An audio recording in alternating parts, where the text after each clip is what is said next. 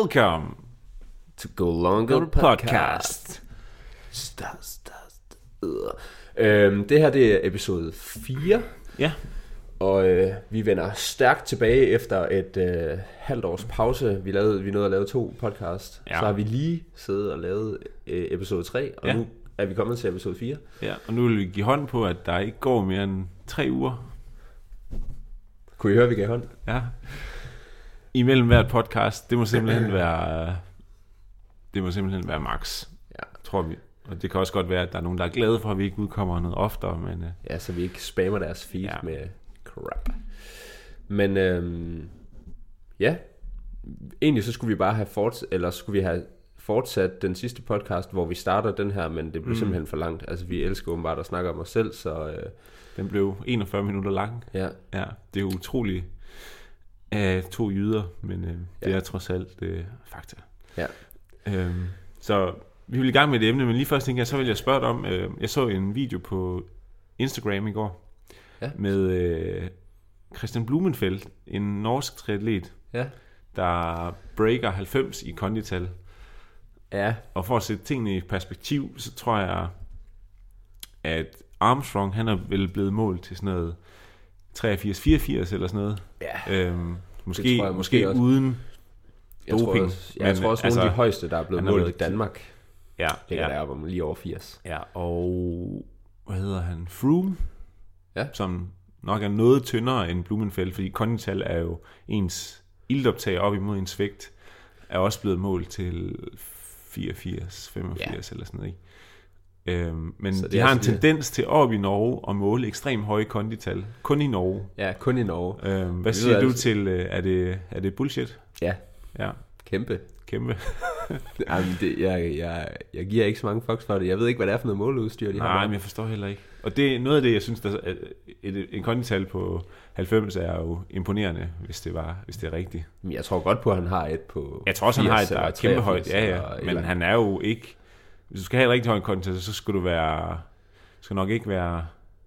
Altså det er nok. Kunne du forestille mig, at det er nemmere, hvis du løber eller cykelrytter, hvor du kan virkelig skære i vægten af din overkrop, fordi. Ja, det er bare ikke så let for en triatlet, som også er nødt til at have noget overkropsmasse, som ikke lige. Altså det der overkropsmasse giver bare ikke noget til dit kondital sådan særligt. Altså det. Og jeg tror faktisk ikke, at man vil se ret mange af verdens dygtigste triatleter sådan test de højeste kondital. Altså det er ikke umiddelbart, men jeg ikke tænkte det. Nej, nu kører han selvfølgelig kort distance, så han har virkelig brug for det der helt high-end power. Helt klart. Altså han er. Ja, og han er også, altså han er et deformt menneske. Hvis du kigger på en brystkast, der er et eller andet helt galt med den. Ja. Ikke at vi er bodyshamer og nogen, men det ser altså lidt mærkeligt ud. Det ser vildt ud. Ja. Men han er også bare ekstrem på alle punkter, men jeg tror simpelthen ikke på de der 90. Nej, fordi noget af det der andet, der står på den skærm der, det er hans minutvolumen, altså hans minutventilation, som i det, han breaker de der 90, så står den på 284 liter i minuttet. Ja, det er også relativt højt. Det er rigtig højt, fordi altså sådan normal elite sportsudøver, altså er det ikke omkring de der 200-210 stykker, og så jo, det tænker jeg. Synes jeg engang, vi havde en forelæser, der har også testet mange andre ekstreme mennesker, der siger, at det godt kan komme højere op, men 284. Jeg synes bare, der er generelt en tendens til, at alt, hvad man ser i Norge, det, jeg ved ikke, hvad det er. Jeg ved ikke, om det er for sygt af alle andre lande her op til OL, at de bare altid sådan, så, jamen, vi skriver bare lige, at han har et kondital på 90, fordi så skider de andre i bogseren. Ja, fordi okay, altså, han er jo ikke særlig høj, men lad os sige, at han har kæmpe lungevolumen i forhold til, hvor høj han er. Så har han måske et lungevolumen på 7 eller 8 liter. Ja. Så skal han eddermame trække vejret mange gange. Ja, det er hissigt. I minuttet. Ja. Så bare der allerede synes jeg, det virker off. Men altså nu må du rette mig, hvis jeg tager fejl, men typisk vil jeg også sige, at dem, man ser at teste de vildeste kondital, det er dem, der måske i virkeligheden er sådan lidt høje og ranglede typer, som så virkelig vil kunne producere, altså som har et kredsløb, som bare siger spare 2, men så har kuttet deres vægt helt ned, så at deres kondital flyver i vejret, og den type er han bare heller ikke. Nej, det er han altså, nemlig så ikke. Hvis man kigger på sådan en typisk roer, eller faktisk også sådan en som Chris Froome eller Wiggins, som er sådan de her meget høje ranglede typer, men som har altså som måske er fra naturens side disponeret til at have altså sådan et system, der bare sparker røv, så har de bare kuttet vægten helt ned, fordi det kan de, altså de kan skære alt overkrop væk og sådan noget, det har de slet ikke brug for, og så og så får de her vilde kondital. Ja, det er også lidt, altså måske lige i cyklingen, hvis man ser bort fra Bernal, så ser man jo egentlig lidt de her, altså det er de her store typer, fordi ja, som du siger, når man, hvis man er høj, så har du formentlig sådan større volumenkapacitet af lungerne, ikke? Og dit hjerte er formentlig også større, så ja, dit maksimale ildoptag vil være højere, og så hvis du kan skære din vægt meget ned, altså hvad er sådan, ja, altså, som Dumoulin og Froome og ja, Wiggins, som det optimale er sådan, at der står et par ben med meget let overkrop ovenpå, og ja, så er det bare de der ben, der skal have alt blod og ilt. Fordi det er jo meget altså, genetisk disponeret. Ja, altså det er svært at pille maksimale ildoptag, ja, så du kan skære ned i din vægt, ja, og så ellers arbejde på, hvor lang tid du kan ligge tæt på dit VO2 max og sådan, men det er godt nok det andet der, det lyder sindssygt. Ja, men altså, man kan også bare se, altså når han kører lige op med mange af de andre, som vi ved ikke har de der sindssyge kondital, så må vi også på den baggrund måske call bullshit. Ja, ja. Altså, vi kan... Ellers er han ekstrem ineffektiv. Ja, ja, altså det er jo også fint nok, hvis han er det, og så kan han have et højt kondital, men så pisser han også meget energi væk, og ja. Det må stå hen i det uvisse, men fakt er, at det er altid i Norge, de måler de højeste kondital, og sådan ekstremt meget mere end alle mulige andre steder. Ja. Så nok om det. Nok om det, men fedt emne. Ja.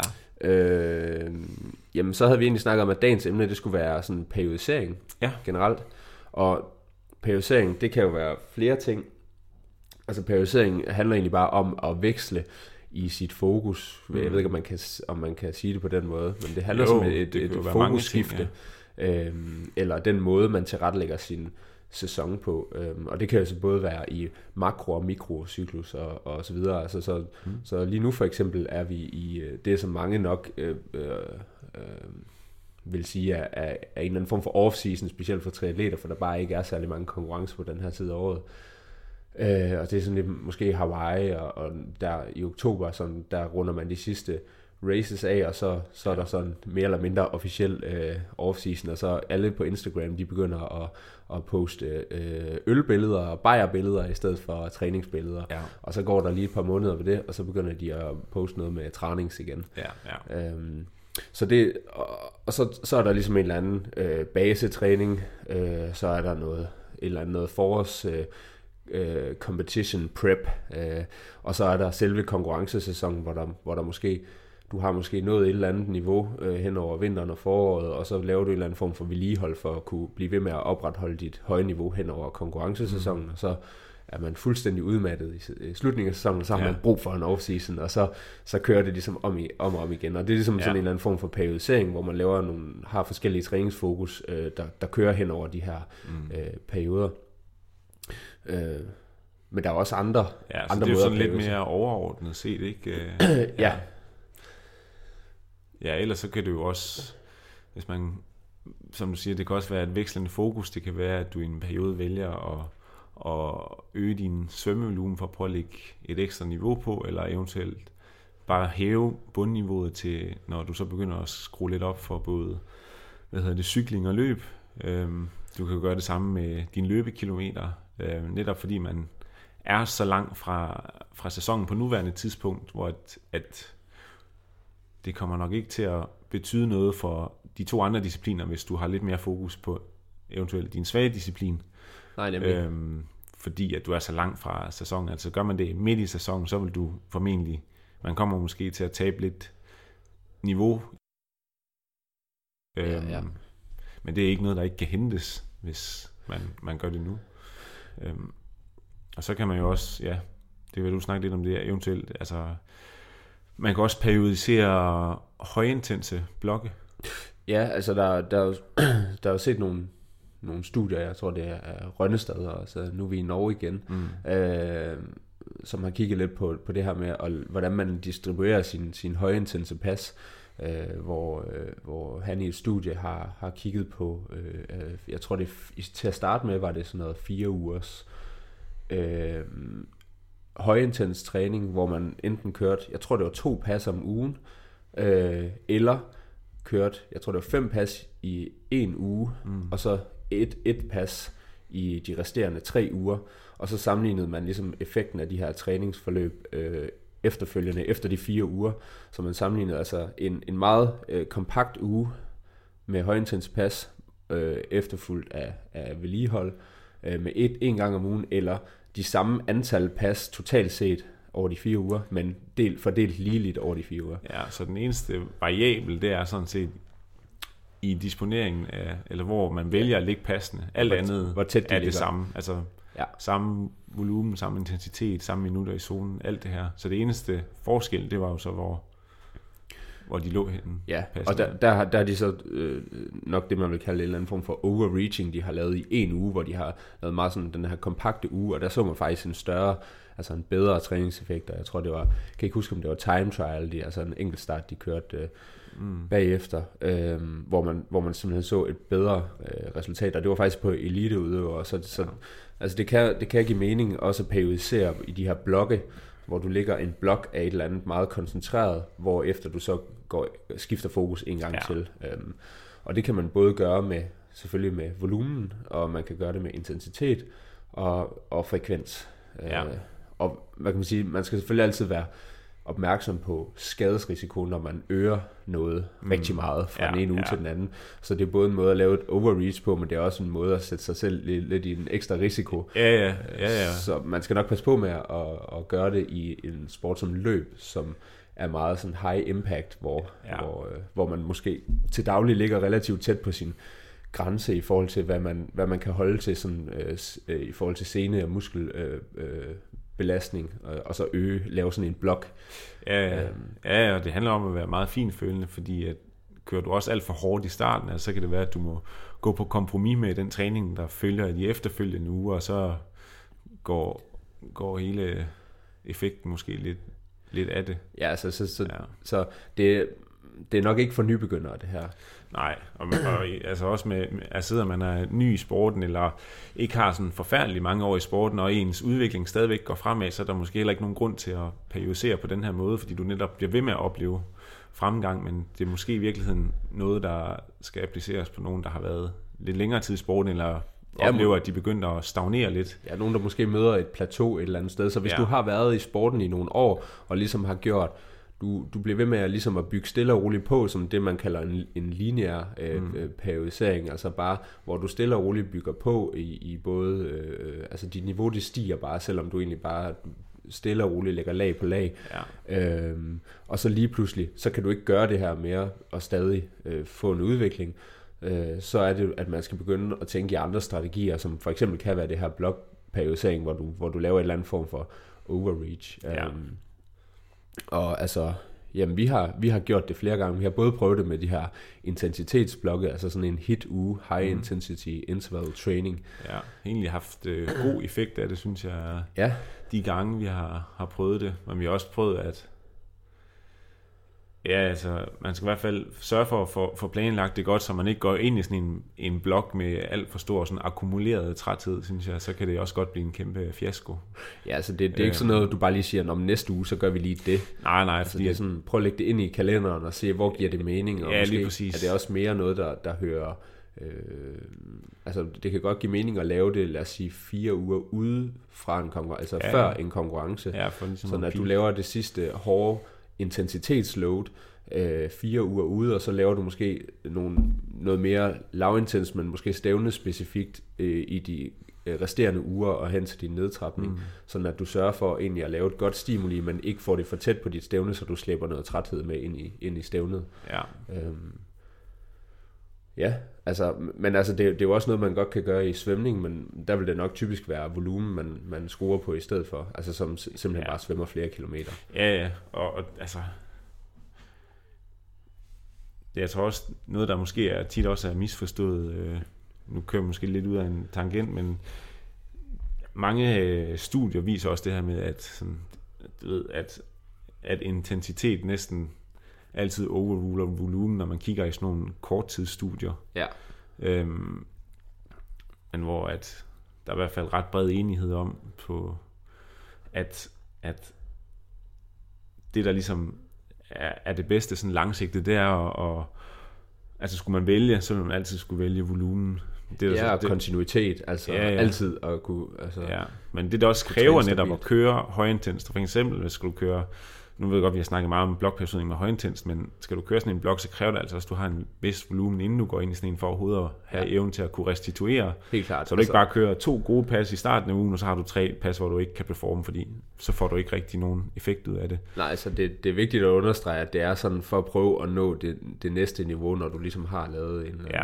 Altså, når du er nået til et vist niveau. Altså, du skal være... Også, du kan heller ikke bare komme fra off-season dårlig form, og så bare lave en blok periodisering som den her, og så bare regne med, at så flyver du bare derudad, så du kommer højst sandsynligt til at være fuldstændig hængt efter første eller anden uge, og ikke give dit liv mere. Men altså, som du siger, for eksempel med svømning, så er det et godt sted at starte med volumen, og det, jeg tror, man skal være rigtig opmærksom på der, det er jo så, at du så bare skruer på volumen, og så er rigtig god til at holde intensiteten nede. Ja, altså det er jo en af de fornemmeste opgaver, som, altså nu er vi begge to træner eller coaches for nogle triatleter. Det, altså en træners fornemmeste opgave, det er ikke at skrue på for mange ting ad gangen, fordi så er det bare en direkte vej til skader. Så ja, der har I hemmeligheden.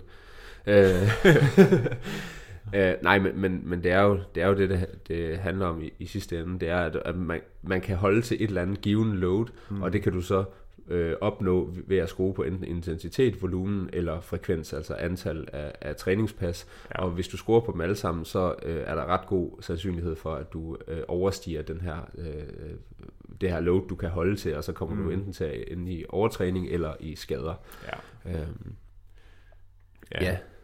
Så vores anbefaling vil også klart være, det er i hvert fald noget, der kan bruges rigtig meget på cykling og svømning, uden de sådan store skadesmæssige konsekvenser, men man skal være meget påpasselig med at gøre det ved løb, måske i virkeligheden helt undgå det. Så skal det være, fordi man over en længere periode vælger at fokusere på løbet, så stille og roligt øger loadet, men det er ikke sådan, at hvis du lige pludselig, hvis du løber 40 km i ugen, så skal du ikke bare lige tage 3 uger, hvor du løber 80 km, fordi at, så er det jo nok i virkeligheden... faktisk ikke engang til uge nummer 2, hvis du gør det på den måde. Altså, det er bedre bare så øge stille og roligt, og så kunne gøre det igennem en hel sæson. Altså, det er måske også vigtigt i en sport som triathlon, som er ligesom er vores, der hvor vi har vores eget fokus primært, det er, at der er 3 sportsgrene, så det er, eller 3 discipliner, så det vil sige, hvis du skruer på en disciplin, så er du måske nødt til, altså højst sandsynligt er du nødt til, både på grund af tid og på grund af det load, du kan holde til, så er du nødt til at gå på kompromis i en eller begge af de andre discipliner, så det her med sådan at lægge en blok ind, eller lægge et ekstra fokus på en eller anden disciplin, det vil så give et kompromis i den anden ende. Ja. Og jeg tror også, den her, der er sådan en eller anden form for en crossover-effekt, altså, synes jeg i hvert fald efterhånden, jeg har erfaret det her med, at man kan sige, cykling, det er jo ikke sådan, det er jo ikke en særlig belastende sådan mekanisk load jo. Det er jo mere sådan rent muskulært. Ja. Men der er alligevel et eller andet, der gør, at jamen lad os sige, du begynder at øge din løbevolumen, så er min erfaring, at skadesrisikoen er markant mindre, hvis både intensitet og volumen rører lidt af cyklen af en eller anden årsag. Så bare fordi, at man tænker, nu skal der fokuseres på løb, at man så ikke bare kører kortere og hårdere på cyklen, fordi at... Ja, man kan ikke have så mange timer, men så må jeg køre lidt hårdere. Ja, men det samlede træningsload for din cykel spiller en eller anden måde ind på... Ja, på dine skadesmæssige forhold i løbet. Så. Ja. Ja, fordi der er også, hvis man... Der er også en anden måde at gribe det hele andet på. Altså hvis man kigger... Nu kommer vi til Norge igen. Jeg ved ikke, hvorfor vi hele tiden skal til Norge. Ja, de har mange gode træningsstudier i Norge. Ja, de har både mange gode træningsstudier, og de har mange gode atleter, og de har rigtig god historie med udholdenhedssport. Faktisk nok bedre end de fleste andre lande. Ja, de har jo altså hele... De har så mange gode langrens. Præcis. Der er nok at tage. Og vi har snakket om det før, men det er en anden måde ligesom at gøre det her på, og måske også noget, der ligger, relativt tæt på en lidt ældre træningsmetode, det er det her med altid ligesom at gentage den samme uge. Så det de egentlig, altså mit indtryk de gør, også hvis man hører sådan en træningsgruppe som Joe Filiol har, hvor sådan nogle som Mario Mola og sådan nogle er en del af, det er at de altid sørger for aldrig at køre hårdere, end at de kan køre igen i morgen. Ja. Så det vil sige, at de lægger ikke blokke ind på samme måde, som det vi lige har snakket om. De sørger egentlig bare for altid at kunne opretholde et rigtig højt niveau, men aldrig at køre sig selv i sænk på et træningspas, ja. Hvor de så, den måde de lægger en blok ind på, er så måske, at de i den sidste periode op til et race, eller til sæsonen starter, der vil de så måske skrue lidt af volumen af, og så er det der, de giver den sidste intensitet. Det er der, de måske begynder at køre lidt tættere på de der all-out intervaller, som mange måske kender fra deres vinter home trainer sessions lige for tiden. Men ellers så ligger de altså altid og kører måske aldrig ret meget hårdere end de her tærskel, som er måske, altså cirka det tempo eller pace, eller hvad du vil kunne holde i over en hel time. Ja. Så ligger de og kører det i sådan noget 5-minutters intervaller eller sådan noget. Mm. Som egentlig ikke er vildt hårdt, men de sørger bare for, at de kan gentage det uge efter uge efter uge. Ja. Og det er ligesom et andet approach, og måske også sikkert. Noget, der egner professionelle atleter relativt godt. Ja, og man skal også huske på, at man kan ikke altid bare tage, fordi det er sådan, de træner, at så er det sådan, man selv skal træne, eller det, der er bedst for en selv, fordi at mange af dem, der er kommet på hans hold, de er jo kommet der, fordi at de har været rigtig gode, eller sådan, og de ligesom kan bidrage til træningsfællesskabet, ellers så de vil nok ikke lige tage Berit ned fra den lokale tri-klub, fordi hun måske ikke vil bidrage så meget til træningsfællesskabet. No offense, Berit. Nej. Udover det sociale måske. Det kan godt være, at Berit er en meget sød person. Ja, jeg tror også, hun er god til at bage kage. Ja. Og det skal, vi har ikke nogen atleter, der hedder Berit. Nej. Men at jamen, de er på så højt niveau i alle tre discipliner, at det bedste for dem, det er måske egentlig bare at holde et godt højt niveau og netop holde sig skadesfri, for så er det der, de lige kan hente den sidste procent, i stedet for at gå ind og eksperimentere netop med at gøre et eller andet meget risikabelt. Det er måske noget, der bliver gjort op til et OL eller et eller andet, men de skal jo lidt performe de her World Cups i løbet af en hel sæson. Ja. Men faktisk også... en ting, jeg lige kom til at tænke på, og noget vi egentlig også har snakket om før, altså, hvor mikrofonen ikke lige har været tændt, det er det her med, at nogle af de her træningsgrupper, der står nogle trænere bag, som for eksempel sådan en som Joe Filiol, og jeg kan jo egentlig langt hen ad vejen, kan jeg godt lide Joe Filiol og hans sådan, træningsfilosofi, og jeg kan også godt lide nordmænd og deres sådan, træningsfilosofi. Jeg synes egentlig, det er meget inspirerende, men man skal også huske på ikke at tage deres fremgangsmåde og så bare sige, at det må være, så må det være det bedste. Fordi det kan også lige så godt være, at de bare, fordi de har lavet nogle gode atleter, så kommer der flere gode atleter til dem, og så lige pludselig så ved man ikke, om det er fordi det de gør, der laver de gode atleter, eller fordi de gode atleter er der, at så er det de gør, som ser godt ud, eller skal man sige, som ser ud til at være golden standard. Ja. Så man skal også huske på, at de her trænere, som har haft nogle atleter på højt niveau, det er måske også det, der gør, at de så får flere atleter på højt niveau, som allerede er på højt niveau, inden de kommer ind i træningsgruppen. Jeg ved ikke, om det var noget forfærdeligt sludder, jeg lige fik sagt der. Det var i hvert fald... Ja, jeg forstod det godt. Okay. Ja. Så det er sådan noget med kausalitet. Ja. Godt. Ja, der kom først hønen eller ægget. Ja, nemlig. Men det, der måske er mange, der så sidder og tænker på, tænker jeg bare lige, det her, hvad for noget... Hvordan skal man periodisere sin træning sådan nu her? Og det er jo... Ja, altså... Det vil jo meget forskelligt afhængig af, hvem man er. Og altså, jeg har for eksempel en atlet, der er gået all in på svømning, og så er der nedjusteret for cykling, så han har 2 cykelpas om ugen, fordi at han er rigtig stærk på cyklen, men så kan vi svømme lidt mere, og så løbet, som vi snakkede om, at det er måske ikke der, man skal lægge sådan nogle blokke ind med rigtig store kilometerantal, med mindre at det er noget, man kan retfærdiggøre i forhold til historikken. Så det prøver jeg bare at bygge stille og roligt på ved siden af, og så minimere det andet load. Og jeg har også en, der så løber meget, for eksempel. Prøver vi at bygge på der, og netop holder niveauet lidt nedskruet på cyklen, for at stille og roligt kunne øge løbet med, altså uden at undgå skader. Ja. Jamen altså, hvilken type træning skal man lave nu? Altså, jeg synes det kommer helt vildt meget an på altså graden af motivation, fordi vi er stadig lidt sådan, altså vi er i vind, det er vinter nu.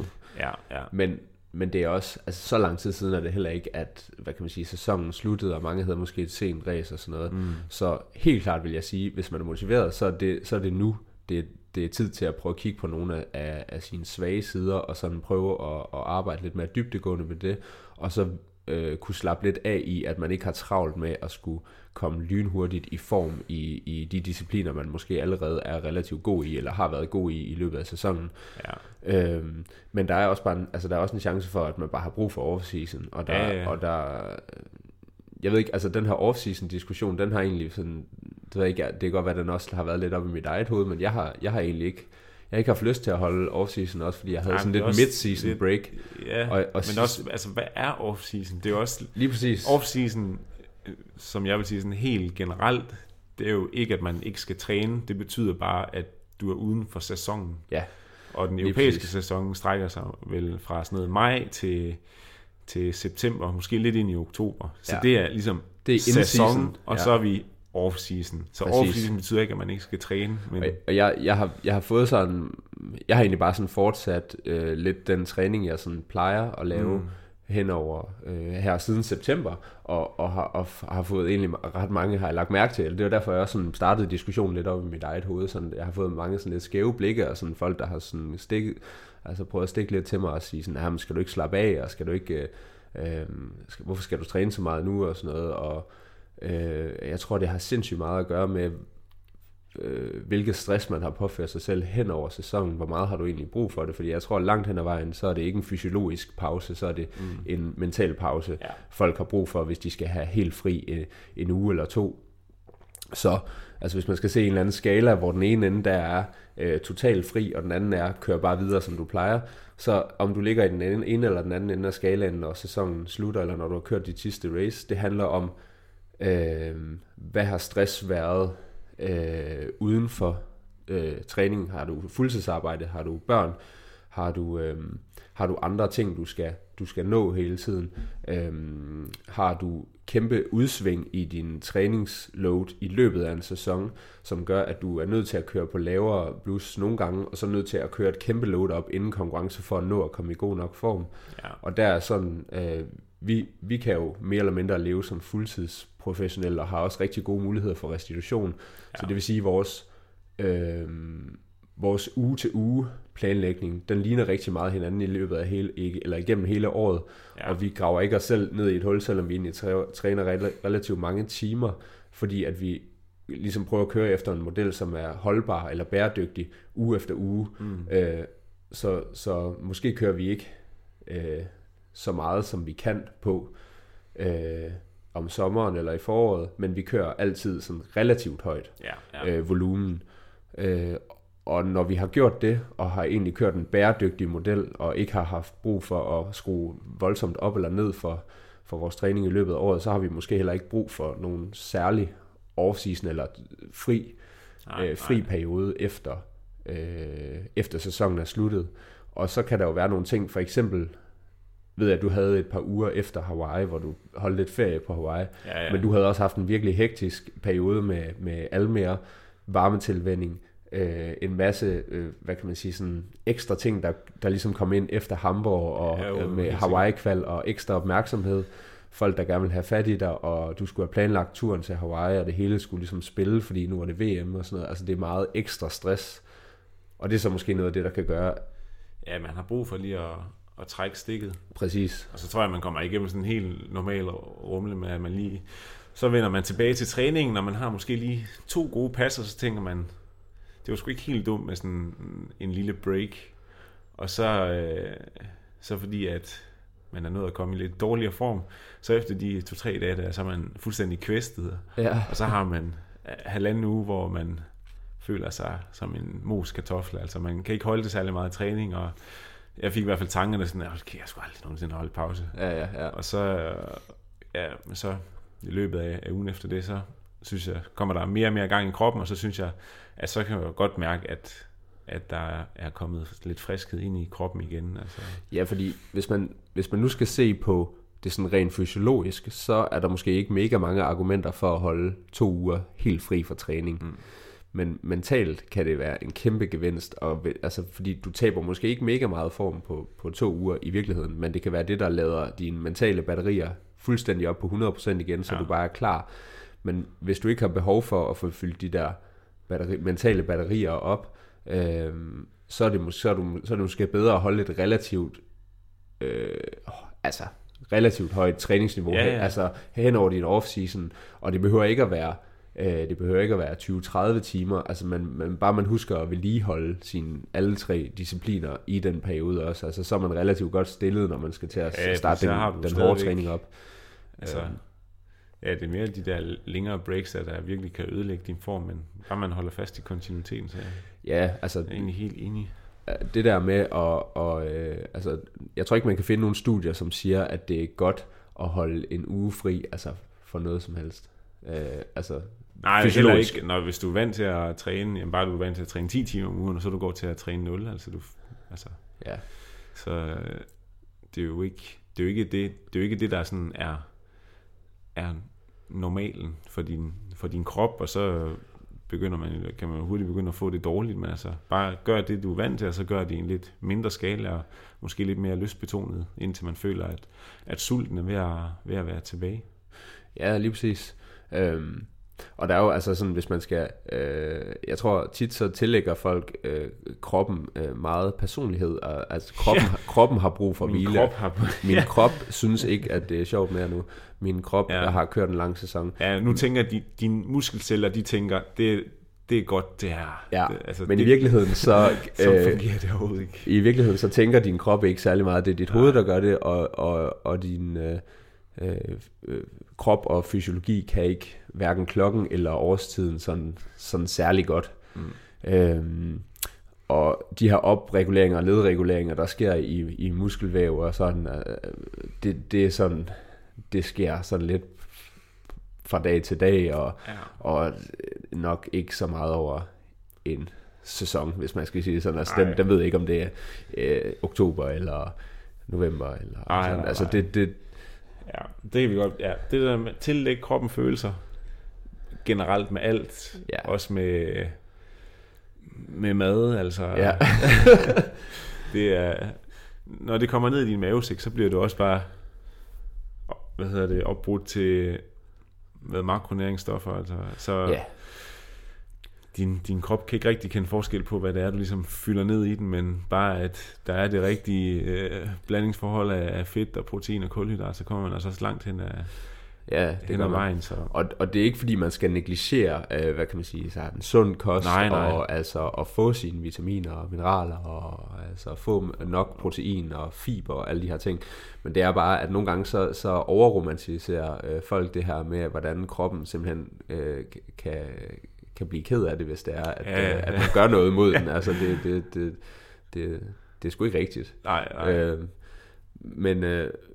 Men det lægger måske også ekstra, eller sætter måske en ekstra streg under, at den her, hvis man virkelig har brug for en break, så skal man også bare være opmærksom på, at det er for sit hoved, at man giver hovedet en pause. Og det er ekstremt vigtigt. Jo. Og det er virkelig vigtigt, fordi altså Ironman-træning og triathlon-træning og udholdenhedstræning helt generelt, det kan tære ret hårdt på ens, hvad kan man sige, psyke eller ens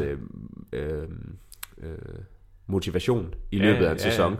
Og det er bare enormt vigtigt at være sulten på mere træning, når man går ind og starter med at bygge op til næste sæson, så man ikke starter fra et dårligt udgangspunkt og skal til at finde motivationen 4 uger inden i, at man er startet igen. Altså man giver sig selv dårlige forudsætninger for at blive dygtig næste år, hvis det er, at man ikke prøver at finde motivationen på den her tid af året og prøver at genfinde den. Eller sådan. Ja, det vil helt sikkert spille ind på din restitution også, altså hvis du er mentalt træt, altså, så tror jeg da også, det spiller ind på, altså selvfølgelig ligger der også noget fysiologisk i det, men at det spiller ind på en masse med sådan hormonbalancen, og som også påvirker din restitution. Og altså så det er i hvert fald vigtigt at være mentalt frisk. Men er vi ved at være for langt ud af en tangent her? Måske vi skal runde lidt af? Det tror jeg. Altså vi har vi har brugt okay tid på det her. Jeg tror egentlig, at sådan, hvad kunne man ellers finde på om periodisering? Altså vi har blokperiodisering og lineær periodisering, og så har vi snakket lidt om off-season, og faktisk også lidt om at pike til et stævne. Altså det synes jeg, vi har været okay omkring. Ja, og hvis der er noget, man sidder og tænker, at det har vi overhovedet ikke svaret på, det vil vi godt bare lige have uddybet, eller det kunne være alt, så kan man jo bare smide en besked, og så tænker vi på et eller andet tidspunkt, så kan vi lave en Q&A, hvor vi svarer på nogle spørgsmål, og så bliver der en episode ud af det, og så kan vi få samlet lidt op på de løse ender, afhængig af hvad interesse der måske. Ja, for det kan jo sagtens være, at der sidder nogen derude og tænker, er de dumme eller hvad? Hvorfor snakker de ikke om det her? Det er totalt relevant, men det er også igen på grund af, at vi har valgt at lave det her lidt mere løse format. Som, eller så spørger vi bare selv, og så siger vi, der er mange, der har spurgt os. Ja, så lader vi som om, at der er 20, der har skrevet spurgt om hønsnummer, for eksempel. Ja, men ellers så var det vel det et ikke alt for langt forhåbentlig podcast. Altså så det er lidt den her længde, vi tænker at holde de fleste i. Sådan lige omkring sådan noget 40 minutter. Måske helst under en time. Ja. Vi må se. Det kan være, det vi svinger nok lidt, bliver inspireret til at lave noget længere. Men så vil vi bare sige tak for i dag. Ja, det var episode 4. Ja. Stay tuned. Ciao.